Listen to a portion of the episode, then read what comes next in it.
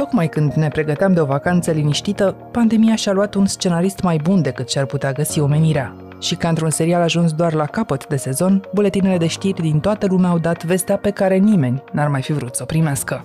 A apărut Omicron, a cincea variantă îngrijorătoare a coronavirusului. Omicron variant of coronavirus is likely to pose a very high global risk, and some regions will face severe consequences from it. Was ist darüber bisher bekannt, wer hier in Deutschland also mit dieser Mutation bereits angekommen ist? La France a d'ailleurs participé à une réunion des ministres de la Santé du G7 qui exige une réaction urgente. Povestea Omicron începe oficial în Africa. De la o zi la alta, tot mai multe țări europene îi dau însă de urmă între granițele lor. O variantă mai contagioasă și mai puternică decât Delta, care a lăsat în urmă milioane de morți. This variant is spreading around the world, with two cases so far identified here in the UK. Also today, Germany and Italy announced their first Omicron cases. They follow Belgium. Now in at least 28 countries, eight more in the past 24 hours, now including the U.S. as well.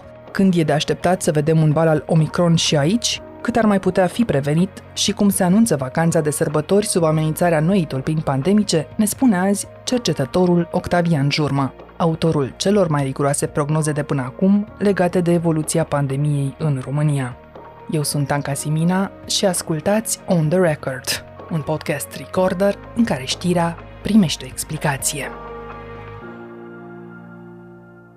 Iată un cadou de Crăciun pe care nu cred că și-l dorea nimeni, a ajuns mai devreme. Avem o nouă variantă a coronavirusului pe care Organizația Mondială a Sănătății a declarat-o deja variantă de îngrijorare. Pe dumneavoastră care ați urmărit cifrele infectării cu fiecare nouă tulpină odată ajuns în România, vă îngrijorează acest Omicron? Vă spun sincer că prima mea îngrijorare a provenit din comunitatea medicală. Primii care au văzut au fost niște specialiști care urmăresc um, evoluția virusului la nivel uh, molecular. S-a constatat o creștere rapidă a numărului de cazuri într-o regiune din Africa de Sud, în care Delta tocmai trecuse, adică Africa de Sud a ieșit dintr-un val Delta foarte, foarte urât și asta se întâmpla la mai puțin de două luni. În general, când un asemenea var trece, lasă în urmă o imunitate prin infectare atât de mare, încât e puțin probabil să reușească o nouă tulpină mai devreme de 4-6 luni să se manifeste. În mod cert, era o variantă capabilă să ocolească imunitatea indusă natural de Delta, tulpina care are supremația. Și acest semnal de alarmă statistic a fost urmat de o analiză tehnică și acolo au apărut uh, primele semnale de alarmă teoretice. S-a descoperit că există o nouă variantă care a și primit uh,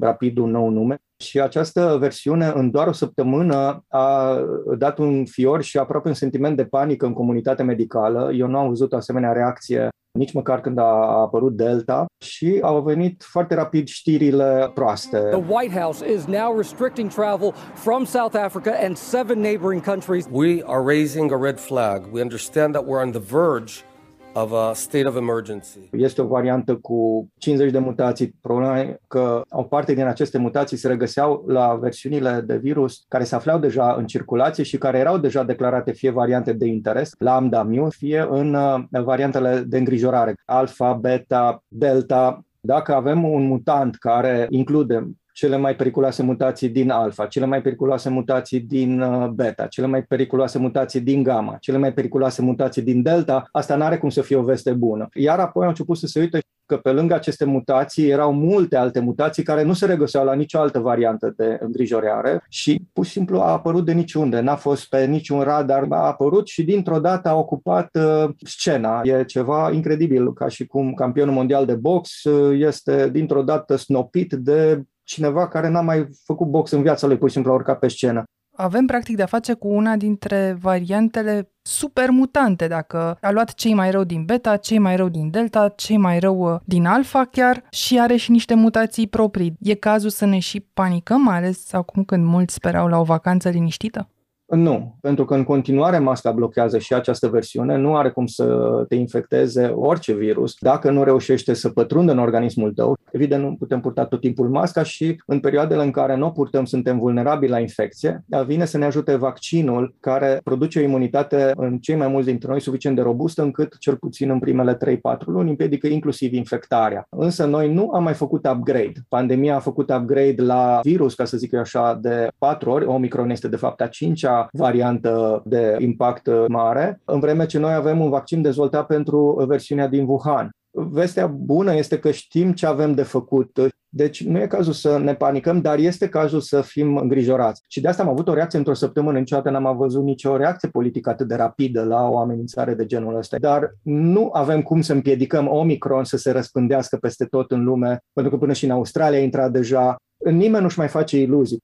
Vă propun să pornim cumva matematic în a uh-huh. explica această îngrijorare și să separăm ce știm și ce nu știm până în acest moment ce știm de la știri deocamdată și de la medicii sudafricani, este că era deja prezentă în Nigeria cu o lună mai devreme decât medicii au detectat-o în Africa de Sud Nigeria fiind cea mai populată țară africană, de asta am și menționat asta, cel mai probabil a prins puteri, din câte am văzut, într-un organism cu o imunitate foarte, foarte scăzută și a ajuns cu o viteză uimitoare în Europa. Dar, concret, de la cercetătorii care au studiat tulpina, avem vreo certitudine dincolo de poza aceasta pe care ne-ați făcut-o a numărului foarte mare de mutații? Avem niște date statistice care arată că este mult mai infecțioasă într-o populație care a fost deja infectată cu Delta Omicron reinfectează persoanele de 5 ori mai ușor decât reinfectează aceeași populație Delta. Se știe ce mutații permit virusului să devină mai infecțios, să intre mai ușor în celulă, să se multiplice mai repede. Vedem că sunt niște mutații care inhibă abilitatea celulei de a semnaliza că este infectată. Celulele noastre eliberează acest interferon care anunță sistemul imun, vedeți că aici e o problemă, veniți și stingeți incendiu. Ei bine, cumva virusul reușește să inhibe inclusiv aceste semnale de alarmă, astfel încât să câștige și el timp suficient de mult cât să se multiplice și să plece către alt organism. Pe de altă parte, infecția cu virusul în sine nu este foarte gravă. Meanwhile, the head of the EU's Public Health Agency said 42 cases have been found in 10 European countries. The severity of the disease, though, is said to be mild. Dar se răspândește mai repede decât o făceau celelalte variante la începuturile lor? Da, asta este deja destul de evident din uh, studiile de rate de infectare. Numărul de infectări crește vertiginos în uh, Africa de Sud. Uh, avem deja debutul unei curbe epidemice care se poate compara cu debutul curbelor epidemice ale Delta. Delta este o tulpină extrem de puternică, extrem de infecțioasă și cu toate acestea Omicron reușește să se înmuțească de uh, 5 ori mai repede decât a dislocat Delta Alpha într-o zonă dominată de Delta. Deci uh, discutăm de un uh, super greu, ca să spunem așa, din punct de vedere al contextului sud-african. Și într-adevăr, asta merită subliniat, este contextul sud-african. Populația din Africa de Sud este foarte diferită de populația din Europa. O populație mult mai tânără, au ieșit recent din valul Delta la noi valul Delta încă este în uh, plin uh, avânt în uh, țările din Occident, România n-a ieșit încă din valul Delta, deci aici opoziția Delta, ca să spunem așa, în Europa va fi mult mai mare și doi, în două, trei săptămâni o să avem informații de felul în care se comportă Omicron într-o populație înalt vaccinată. Africa de Sud are o rată de vaccinare similară cu România, însă o populație mult mai tânără și la este iarăși vară. Câțiva factori foarte specifici care teoretic justifică formele mai ușoare ușoare de boală. Avem date, iarăși încă nu sunt uh, concludente statistice, din uh, Africa de Sud, care arată că și acolo majoritatea celor internați cu forme grave de boală în ATI sunt uh, din rândul celor nevaccinați. Deci avem semne că vaccinul este în continuare eficient, chiar dacă poate, exact ca și în cazul Delta, Omicron îi poate reduce eficiența, nu o poate anula. Dar avem suficiente cazuri de infectare pentru a spune dacă dă sau nu Omicron o formă mai gravă sau din potrivă mai ușoară a bolii decât ce am avut până acum? Nu, săptămâna aceasta au început să apară primele date. Deci, uh, curba epidemiologică e formată din mai multe curbe. Curba infectărilor este cea mai importantă pentru că de la infectare pornește totul. Cu cât testăm mai mult, cu atât o depistăm mai repede. Însă, acolo unde se fac testele corect, există o, o diferență de cam două săptămâni între curba cazurilor noi și curba spitalizărilor, pentru că durează cam două săptămâni până când boala devine suficient de gravă. Și Omicron respectă același lucru și înseamnă că doar de săptămâna asta am puteam să vedem dacă se produce și o creștere statistică a numărului numărului de internări în spitale. Și speram să nu vedem asta. Din păcate, deja avem raportări că în Africa de Sud crește numărul de internări în spital și numărul de internări în uh, urgență, care au nevoie de oxigen și în secțiile de ATI. Adică discutăm aproape de o dublare în fiecare săptămână, de o triplare la două săptămâni. Putem deja să spunem că e cel puțin la fel de agresivă ca și Delta, ca viteză de transmitere și ca gravitate a bolii pe care o generează.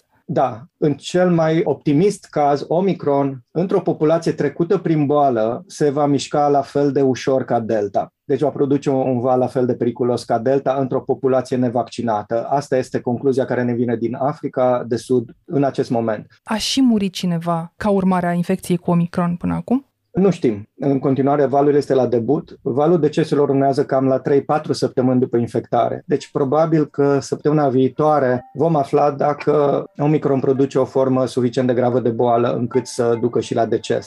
Experții suspectează că noua tulpină se transmite și mai repede și prezintă rezistență la vaccinurile actuale. Exact asta ne mai lipsea, a reacționat ministrul german al sănătății. Avem astăzi o idee clară dacă poate ocoli semnificativ protecția vaccinului această variantă sau e doar o suspiciune pe care abia în săptămânile următoare ne vom desluși mai bine?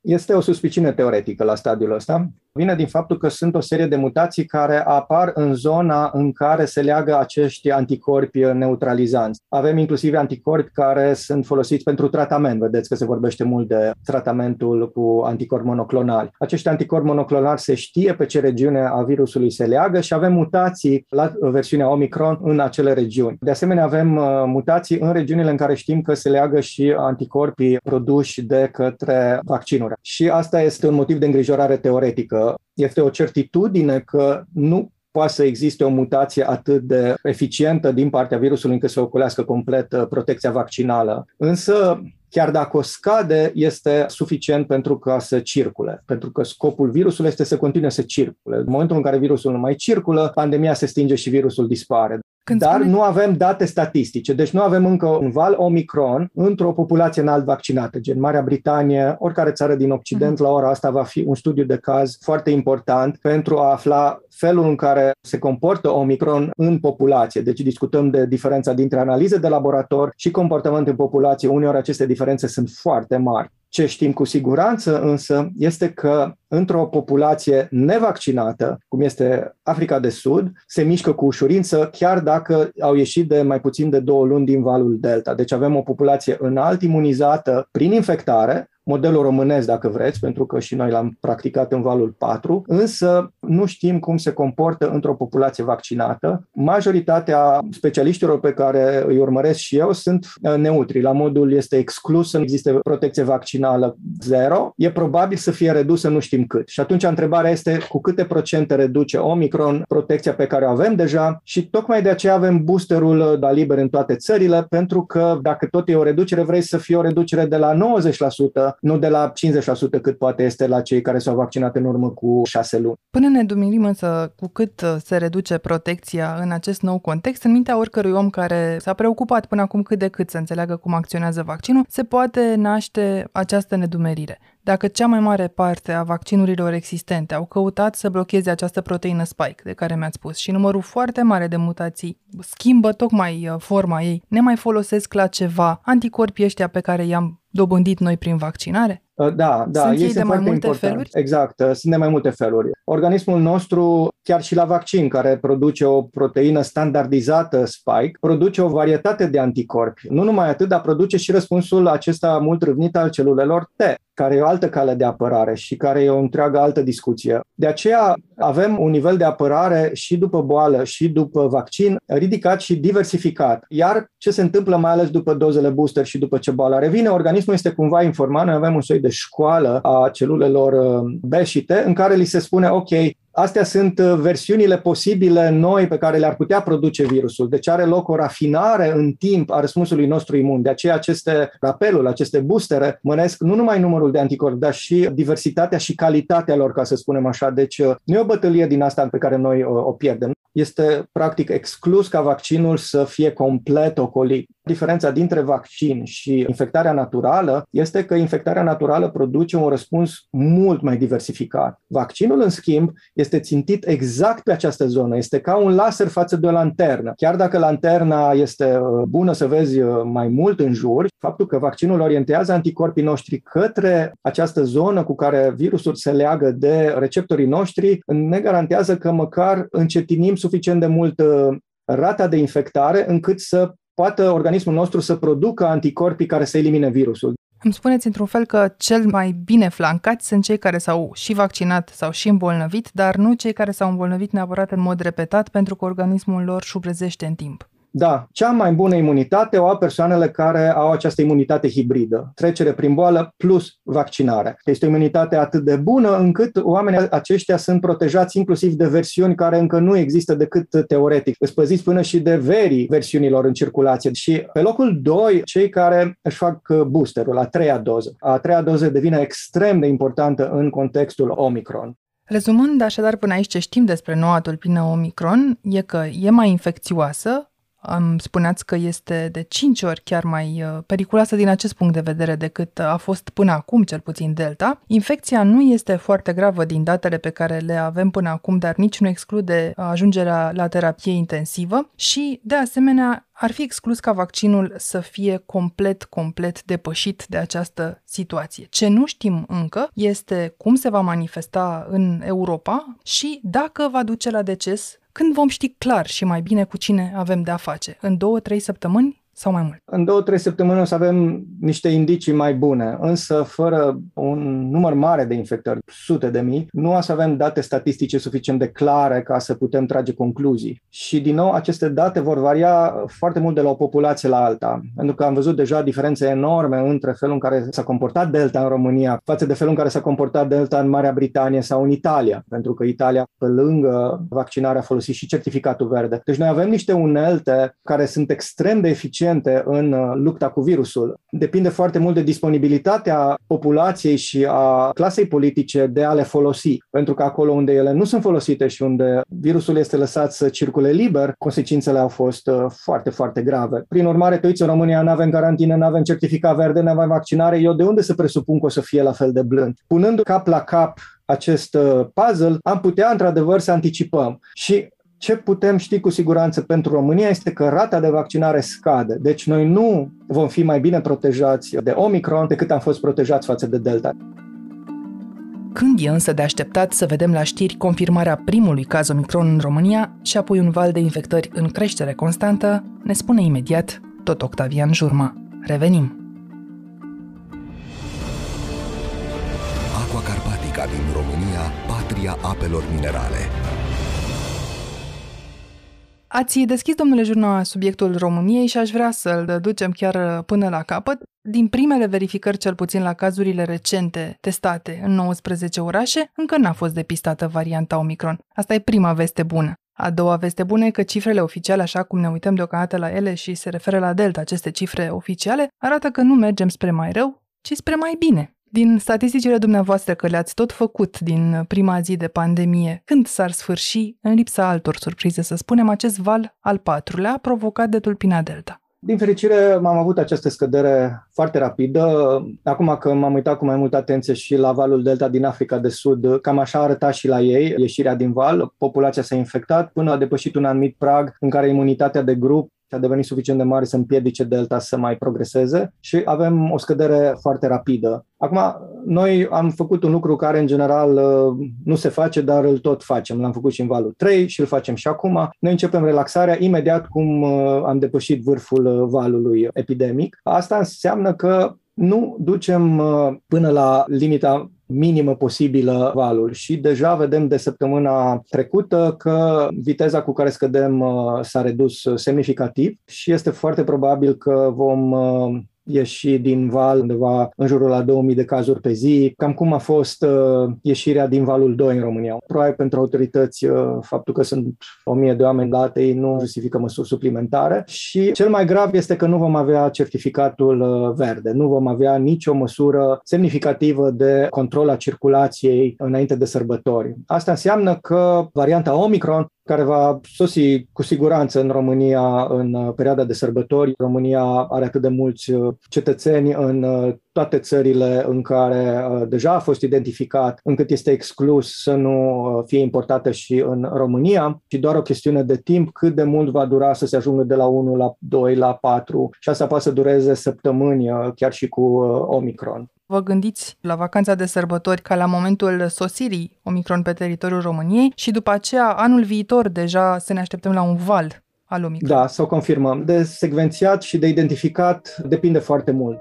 Deja există 11 state europene și 70 de cazuri uh, înregistrate. Cu siguranță nu peste foarte mult timp și România se vor înregistra altfel de cazuri. Mobilitatea la nivel global este așa de mare încât uh, este puțin uh, probabil ca să credem că țara noastră ar putea fi ocolită de noua tulpină.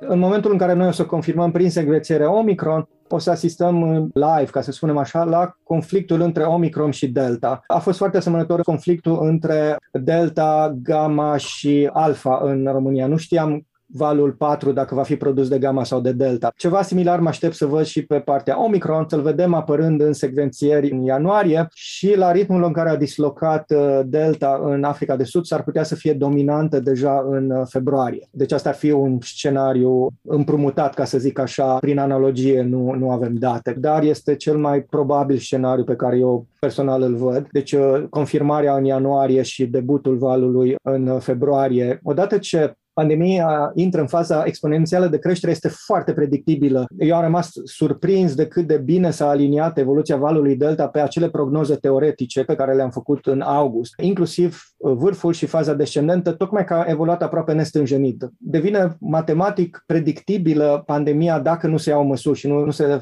face nimic în privința asta. Analiza asta care trebuie făcută în context românesc, nu știm de unde o să vină, inclusiv pe Omicron. Analiza pe care o avem acum, iarăși, este compromisă din multe puncte de vedere de felul în care se raportează datele. De ce spun asta că e important? Pentru că, de exemplu, în Africa de Sud, Omicron a fost identificată ca o mică anomalie statistică într-o regiune a țării, deci nici măcar la nivel național. Ei s-au uitat cu atenție ce se întâmplă în regiunea asta. Și atunci, dacă eu văd, să zicem, eu știu, un călăraș în România în care văd că brusc toată țara scade, dar acolo cresc cu 70%, atunci ce au făcut cei în Africa de Sud s-au concentrat cu secvențierile pe zona respectivă. Au descoperit Omicron și au descoperit-o foarte repede, la timp. Și în acest vârtej al estimărilor oficiale distorsionate, cum uh, vedeți uh, estimarea noului ministru al sănătății, domnul Alexandru Lafila, epidemiolog de asemenea, care anticipează că valul al cincilea, care deja dă bătăi de cap în uh, vestul Europei, la noi va ajunge să se manifeste abia în ianuarie. Sărbători fără griji, sugerează domnul ministru. Estimarea dumneavoastră care ar fi? E o iluzie acest Crăciun fără griji? Nu, este o estimare realistă. De fapt, era un pic uh, pesimistă chiar uh, față de evoluția epidemiologică a valorilor precedente. După calculele mele, imunitatea aceasta de grup uh, va scădea suficient de mult după Delta ca o versiune Delta să producă un val epidemiologic mai degrabă în februarie. Însă e posibil cu Omicron să vedem un debut chiar în ianuarie. Nu știm, pentru că nu testăm destul când a fost acea criză cu carantina din Austria, am verificat. Noi aveam 2500 de teste la un milion de locuitori, Austria avea 50.000 de teste la un milion de locuitori, deci testau de 20 de ori mai mult cu o incidență de 4 ori mai mare. Vă dați seama cum ar fi arătat România dacă am fi testat și noi 50.000 pe zi, cum ar fi arătat numărul de cazuri mai devreme de ianuarie este aproape matematic imposibil. Deci sărbătorile vor fi liniștite pe bune, ca să spunem așa. Merităm să ne tragem sufletul și să ne relaxăm când situația epidemiologică ne permite. E acest dans cu pandemia. Deci acum chiar suntem într-o perioadă în care trebuie să fim cu grijă, dar nu e motiv să fim panicați în România de Omicron pentru că nu este o amenințare iminentă, va deveni o amenințare abia probabil în ianuarie. Masca, atenție, dacă ne întâlnim cu persoane apropiate, putem să ne testăm și mai bine acum ne putem și vaccina, să ne facem boosterul, ca o soi de ITP să ne facem și în rest poate să fie mereu un nebun pe șosea care să dea peste tine, dar nu poți să trăiești în frica asta. Nu, noi ce putem face este să ne asigurăm că ne-am luat toate măsurile, că am redus riscul la maximum. Aici poate mare motiv de îngrijorare pentru mine personal. În general, fiecare versiune și este evoluția naturală a virusului în istoria omenirii, virusul cu fiecare iterație coboară vârsta. Delta a produs mai multe decese în România, deja în zona 0-19 ani avem 20 de decese în acest interval față de 18 decese produse în toate valurile precedente. Este posibil și foarte probabil ca fiind o versiune mai infecțioasă să fie adaptată tocmai pentru a coborî iarăși mai jos vârsta. Deci uh, încă un îndemn să gândim de pe acum, pentru că se va mișca pe de altă parte foarte repede. Există posibilitatea ca Omicron să fie cumva de două ori mai înalt decât Delta și într-o perioadă de două ori mai scurtă, să treacă într-o lună prin populația României. Dar măturând același număr de infectări. Exact. Asta înseamnă că presiunea pe spitale va fi de patru ori mai mare, exact cum a fost de patru ori mai mare în Delta față de oricare alt val precedent. Mesajul cumva pentru autorități este pregătiți-vă de cei mai rău, dar nu e nevoie încă să transmitem aceste mesaje neapărat către populația generală. Problema la noi este că din cauza că nimeni nu ia măsuri, noi cumva trebuie să vorbim și cu populația ca să-i atragem atenția că oamenii nu pot să aibă exact încredere că le va spune guvernul când va fi cazul să se alerteze. Că până acum ni s-a spus că nu-i cazul și mereu a fost cazul. Și de aceea valul Omicron cu certitudine nu este o amenințare până în ianuarie. Abia când incidența va crește la peste 1 la mie, atunci trebuie să luăm măsuri reale. Și în acest context al apariției unei noi tulpini, România este foarte vulnerabilă. Potrivit unui studiu realizat de cercetătorii Școlii Britanice pentru Igienă și Boli Tropicale, țara noastră are cea mai mare rată de imunizare prin boală. Un uh, studiu britanic care probabil le-a scăpat politicienilor de la București, publicat zilele trecute în The Times, arată că România ar urma să aibă cam 70 de mii de morți în timpul pandemiei, tocmai pentru că e țara cu cea mai mare imunitate naturală, 70%, dar cu o rată foarte scăzută de vaccinare. În noul val ne-ar putea ajuta totuși uh, acest imens procentaj al celor care s-au îmbolnăvit deja? Ne-ar putea ajuta să numărăm mai puțin morți? Nu prea cred pentru că dacă asta ar fi fost adevărat, ne-ar fi ajutat și cu valul Delta. Pe de altă parte, nu știm câți ar fi murit dacă nu s-ar fi trecut prin boală, cum ar fi arătat un val Delta la debutul pandemiei negestionat. Deci e posibil ca acest număr uriaș de decese pe care l-am avut în valul 4 să reprezinte versiunea optimistă, ca să spunem așa, datorat faptului că o mulțime de români, aproape 50% după calculele mele, s-au infectat în valurile precedente. Însă este cert că faptul că ai trecut prin boală nu îți garantează că nu vei face o formă care îți va agrava în partea a doua, din potrivă, s-ar putea ca sistemul tău imun să reacționeze și mai vehement decât a reacționat prima dată, tocmai când tu ai o mulțime de anticorpi după boală, dar asta s-ar putea să fie în defavoarea ta când te reinfectezi, pentru că se va produce o cantitate imensă dintre toți anticorpii posibili, nu doar cei împotriva spike, cum este stimulat de vaccinare. Deci de asta cumva opțiunea vaccinării este mult mai sigură și elimină mai repede virusul din organism decât uh, versiunea infectării naturale și vedem asta în Africa de Sud și de asta nu sunt foarte foarte optimist că imunitatea pe care am dobândit-o în Delta ne va proteja de sine stătător. În continuare, doar 40% din populația României este vaccinată. Unii dintre ei sunt uh, reticenți să-și facă boosterul. Rata de vaccinare, iarăși, nu este optimistă. În ritmul ăsta, cele 10 milioane total de persoane vaccinate cu minim o doză s-a mutat în aprilie. Știm deja că o populație cu 50% vaccinată nici față de Delta nu a asigurat o protecție foarte bună, deci nu cred că va oferi o protecție suficient de bună să evităm un număr mare de infectări și de decese. Dar câți ar trebui să fim totuși vaccinați sau imunizați natural în România ori pe planetă pentru un astfel de happy ending? Să fie asta ultima variantă care îngrijorează?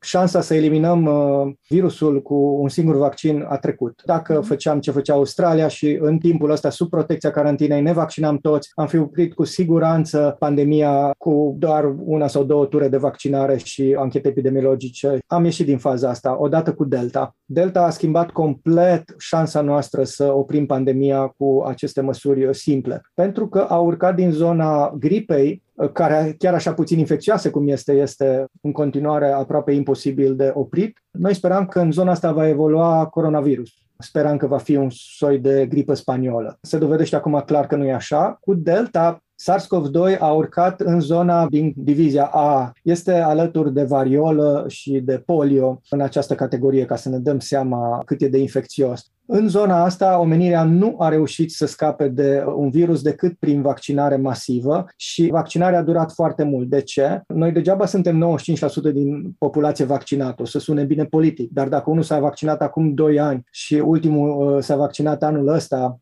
noi putem să considerăm că cei care s-au vaccinat în urmă cu șase luni nu mai sunt uh, vaccinați din punct de vedere al circulației virusului, mă refer, chiar dacă au o protecție bună în continuare, cum s-a văzut. De aceea, șansa noastră este să oprim prin vaccinare și alte măsuri. Și aici s-a exagerat că vaccinarea singură va opri. Niciuna din măsurile astea nu poate opri singură o asemenea pandemie. Toate la un loc pot. Și majoritatea guvernelor încep să-și dea seama de seriozitatea situației și încep să se uită la măsuri pe termen foarte lung, nu lung. Adică Aceste luate constant. Pe ani de zile. Deci noi ne uităm la orizont de săptămâni și de luni când ne vine următoarea relaxare, ei se uită la ani de zile, pentru că este clar că virusul a intrat în zona în care plănuiește nu pe ani, plănuiește pe milenii Asta înseamnă că nu vom putea elimina versiunea Delta decât dacă ne-am vaccinat 95% din populație în ritmul în care a fost vaccinată populația pentru variolă. Variola a putut fi eliminată pentru că toată lumea s-a vaccinat, dar a fost un efort de decenii. Dacă Omicron se dovedește la fel de infecțios, noi va trebui să ne uităm ca în următorii ani să ne vaccinăm odată la șase luni posibil și după aceea să ne vaccinăm anual pentru toată viața. Până când vom reuși să vaccinăm copiii la naștere și să avem o întreagă generație care s-a născut și a crescut protejată de vaccin, cum a fost cu cazul variolei. Asta este un efort enorm, mult mai greu de făcut acum în epoca asta a dezinformării decât a fost în uh, perioada aceea de iluminare în care știința ne-a ajutat să câștigăm război, oamenii aveau încredere în autorități, era era o, o integritate foarte mare peste tot și medicii erau uh, văzuți ca eroi care salvau omenirea. Dacă tragem uh, linie, finalul fericit se cam amână, dar uh, dincolo de imunitate, ce ați spune că ne va pune la încercare această nouă tulpină Omicron în România? Rezistența psihică? Deschiderea de a ne mai înțelege unii pe ceilalți sau numai răbdarea în cel mai fericit scenariu? Pentru mine, în continuare, e un șoc felul în care am gestionat valul 4. Încă nu vine să cred și e păcat că nu ni se dă răgazul să ne uităm un pic în urmă, dar va veni și momentul ăsta. Eu cred că cel mai important este să ne uităm la ceea ce se va întâmpla după Omicron, pentru că va trece. Asta știm sigur. Și ceea cum vă facem... închipuiți că vom ieși în România din acest al cincilea val pandemic, fie că se va numi Delta sau Omicron? Singurul lucru pe care nu știm este dacă există o voință politică pentru a se lua niște măsuri din timp pentru a limita impactul valului 5. Pentru că felul în care circulă această dezinformare, felul în care discursul politic merge în zona negaționistă, ne creează un văl de ceață. Văd în jurul meu o mulțime de oameni care sunt foarte responsabili, însă pe de altă parte avem acest segment mare din populație care e complet decuplat de realitate. Adică pentru ei n-a existat nici valul 4, nici acum, dacă îi întreb. Hai mă, că n-a fost decât o gripă. 20.000 de morți. Hai mă, că s-a mințit sau au fost omorât de medici. Deci negarea în sine a realității este un pericol și uh, riscul ăsta este în privința medicilor. Spuneți cu alte cuvinte că România ar putea ieși din uh, valul al cincilea cu mai mulți medici demoralizați, nu doar din cauza unui uh, val agresiv al pandemiei, ci mai ales din cauza valului negaționismului. Da, medicii au fost identificați ca omul rău și politicienii au încercat să se poziționeze ca salvatori față de medici, cum era și premierul Câțu. Vedeți, asta mm. e uh, lista de recomandări epidemiologice de la specialiști și de pe lista asta eu am ales să măresc o oră carantina de noapte. Asta ne va salva de valul 3. Evident, valul 3 ne-a lovit foarte urât, dar atitudinea anti-măsuri încet încet a devenit o atitudine antimedicală, uh, care e foarte agresivă acum și nu este negată. Vedem că președintele nu a scos medici în față să pună o, un batalion de medici în față la parada militară. Din potrivă, ei sunt în continuare ignorați. Dar armata negaționistă va recruta în cele din urmă politicieni, va recruta în cele din urmă oameni care vor crea o industrie. Ce se întâmplă acum este un război foarte corect definat din punctul meu de vedere viceamiralul din Portugalia care a vaccinat țara cu vorba bună. Din războiul ăsta poți ieși mai slab sau mai puternic. E decizia noastră ce vom face. Noi cumva suntem în zona în care refuzăm inclusiv să renunțăm la o brumă de confort ca să salvăm zeci de mii de vieți și cred că de asta discuția trebuie să se întoarcă la baze. Trebuie să facem mulți pași în spate pentru că ne-am obișnuit cu niște practici în pandemie la nivel politic și la nivel individual care cumva garantează eșecul și în valul care urmează și certitudinea este că urmează. Deci aici nu există nicio îndoială, nici măcar politicienii nu mai îndrăznesc să nege valul 5 cum au negat valul 4 și sper că nu o să mai vedem pe președinte venind să ne spună că s-a terminat cu pandemia acum când știm că vine Omicron. Ați ascultat On The Record, un podcast produs de Recorder și susținut de Banca Transilvania. Ne găsiți pe Apple Podcast, pe Spotify sau pe orice aplicație de podcast pe care o folosiți. De asemenea, ne puteți urmări pe canalul On The Record de pe YouTube. Ca să nu ratați niciun episod viitor, nu uitați să dați subscribe. Vă recomandăm să ascultați și podcastul BT Talks, disponibil pe bancatransilvania.ro podcast. On the Record are ca editori pe Cristian Delcea și pe Mihai Voina. Eu sunt Anca Simina, ne reauzim vineri.